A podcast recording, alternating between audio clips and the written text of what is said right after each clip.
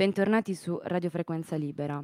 Oggi è l'8 marzo. Facciamo un gioco assieme. Provate a googlare quando si diventa donne. Magicamente vi appare un meraviglioso articolo di Donna Moderna che con tanta cura si è presa la briga di raccontarvi la timeline di una strana creatura chiamata femmina. 12 anni è l'età media del primo ciclo, quella in cui si diventa ufficialmente donne almeno nella maggior parte dei casi. Addio innocenza, addio. 14 anni è l'età della ribellione per eccellenza. Le ragazze ormai a quell'età escono e si truccano suscitando l'ira funesta dei genitori. Mamma mia che ribelli. 15 e 16 anni rispettivamente, l'età del primo bacio è quella della perdita della verginità.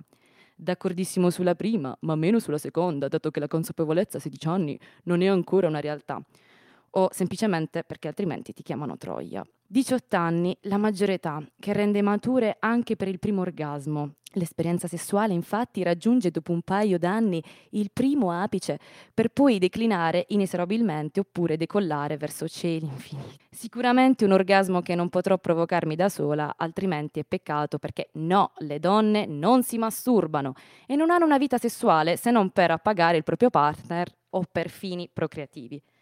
Ah, bene. Per la mia sanità mentale e di coloro che si saranno imbattuti in questo podcast e mi staranno ascoltando, termino questa descrizione della timeline di Donna Moderna perché il gioco è divertente solo se è in gioco Invece, pensate un po', non si gioca per nulla e questo lo si intende dalla ilare descrizione della rivista, dedicato alle donne che vogliono vivere in equilibrio con se stesse, con gli altri e con l'ambiente. Insomma, mancava solo l'ambiente. A questo punto prendo coraggio. Voglio provarci anch'io a stilare la mia timeline per capire cosa sono. 12 anni. Visito il Museo del Novecento a Milano con i miei genitori. Zero pretese, eh? Di trovare delle risposte sulla mia natura. Insomma, si tratta sempre di un museo di avanguardie prettamente maschili. Immaginate un po', un museo che elogia il dinamismo e tutte quelle zam, zoom, correnti artistiche a favore delle guerre e della velocità. Un vero e proprio tempio della mascolinità tossica, a pensarci bene. Durante quel periodo fantastico dei primi del Novecento si prendono anche delle scelte linguistiche, a dir poco, come diremmo, rivoluzionarie, come modificare il gender del termine automobile. Da nome comune di cosa maschile, la parola automobile si ritrova donna, poiché l'uomo domina la velocità, l'automobile, la donna. Ecco, facciamo un grande applauso per questo contributo non richiesto al nostro amatissimo Gabriele D'Annunzio, che era sicuramente un grandissimo amico di un certo Freud che eh, dava alle donne delle castrate. Ma che bel fantabosco, eh? Ora capite il mio zero pretese? Ero pur sempre uno scricciolo acculturato, eppure rimase ad osservare quello strano titolo affisso in una zona buia del museo, Manifesto della donna futurista. Era una risposta acida, no? Sembrava un mio tutto ok con il punto. Ripetevo nella mia testa come un mantra le prime tre righe del manifesto. L'umanità è mediocre.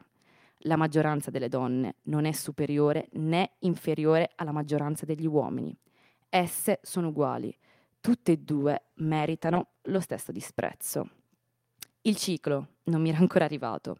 Eppure io quel disprezzo lo sentivo fortissimo, proprio nel mio basso ventre. 14 anni. Mio fratello mi regala un libro, Il sesso inutile, di Oriana Fallaci. Voleva essere una provocazione, boh. Ecco, la mia ribellione. Non lo voleva scrivere quel reportage, Oriana Fallaci. Non voleva occuparsi di donne. Non voleva essere la scrittrice donna che scrive di donne o dei problemi che riguardano le donne. Si sentiva ridicola, a disagio, perché le donne non sono, non dovrebbero essere una storia a parte, una sezione di un giornale, una fauna speciale, un gruppo da proteggere, un colore con il quale essere identificate.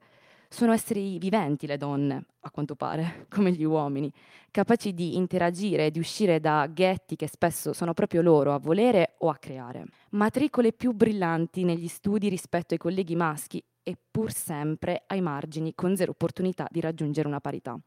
Avevo trovato la mia battaglia, ma ancora il ciclo non mi era arrivato e tutto si faceva più confuso.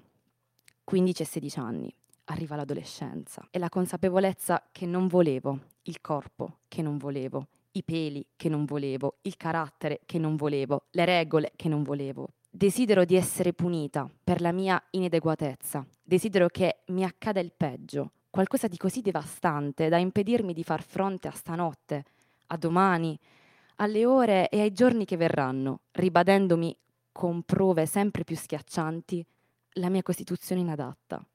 Elena Ferrante sembrava la mia unica consolazione. 18 anni. Una mia amica mi ha trascinato ad una manifestazione, dando fine alla mia reclusione.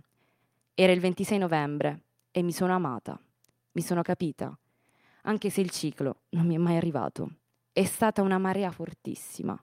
Lo ricordo vivido lo sguardo di quelle persone che partecipavano a quella marcia e volevo ringraziarle. Oggi è l'8 marzo, un giorno in cui c'è davvero poco da festeggiare, perché di battaglie ne abbiamo ancora da vincere, cara sorella.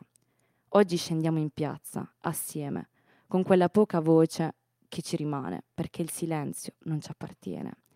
Sorella, ovunque tu sia, qualsiasi battaglia tu stia affrontando, non sei sola.